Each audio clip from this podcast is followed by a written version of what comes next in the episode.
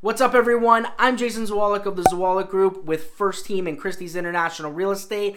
Welcome to my hot tips. This week, I had a chance to speak with one of our friends and clients, Patty C. She's a second grade teacher here in Orange County, and she gave us five great tips for parents on how to prepare for virtual learning.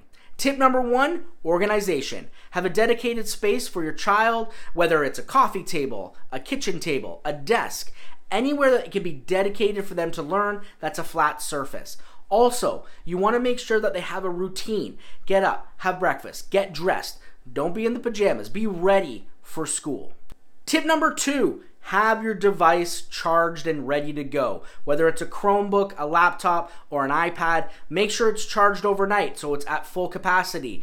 Also, make sure that your dedicated space is close to an outlet. Should you run out of power, you can plug it in and you're good to go.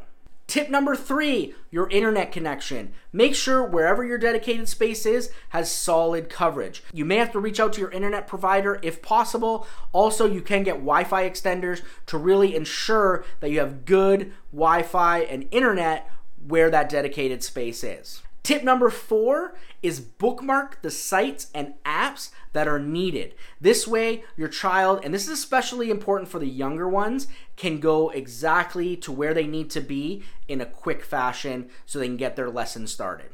Tip number five, and I think this is a really important one, is no screen time during breaks. If you get a break for 15 minutes for recess or for lunch, make sure the screen's turned off, get up, walk around, go to the bathroom, get your snack, get your drink, and really get the legs moving. I know personally, when I'm sitting at my desk for a long period of time, I need to stretch my legs. I think it's really important for the kids to get the legs moving and get that blood flowing. And I've got a bonus tip for you ask the teacher questions. If you have any questions about what you should do to help the virtual learning experience, don't be afraid to ask your teacher. They are there to help you during this crazy time. Hopefully, you find these tips helpful. Have a great rest of your week, and we'll talk to you soon. Take care, everybody.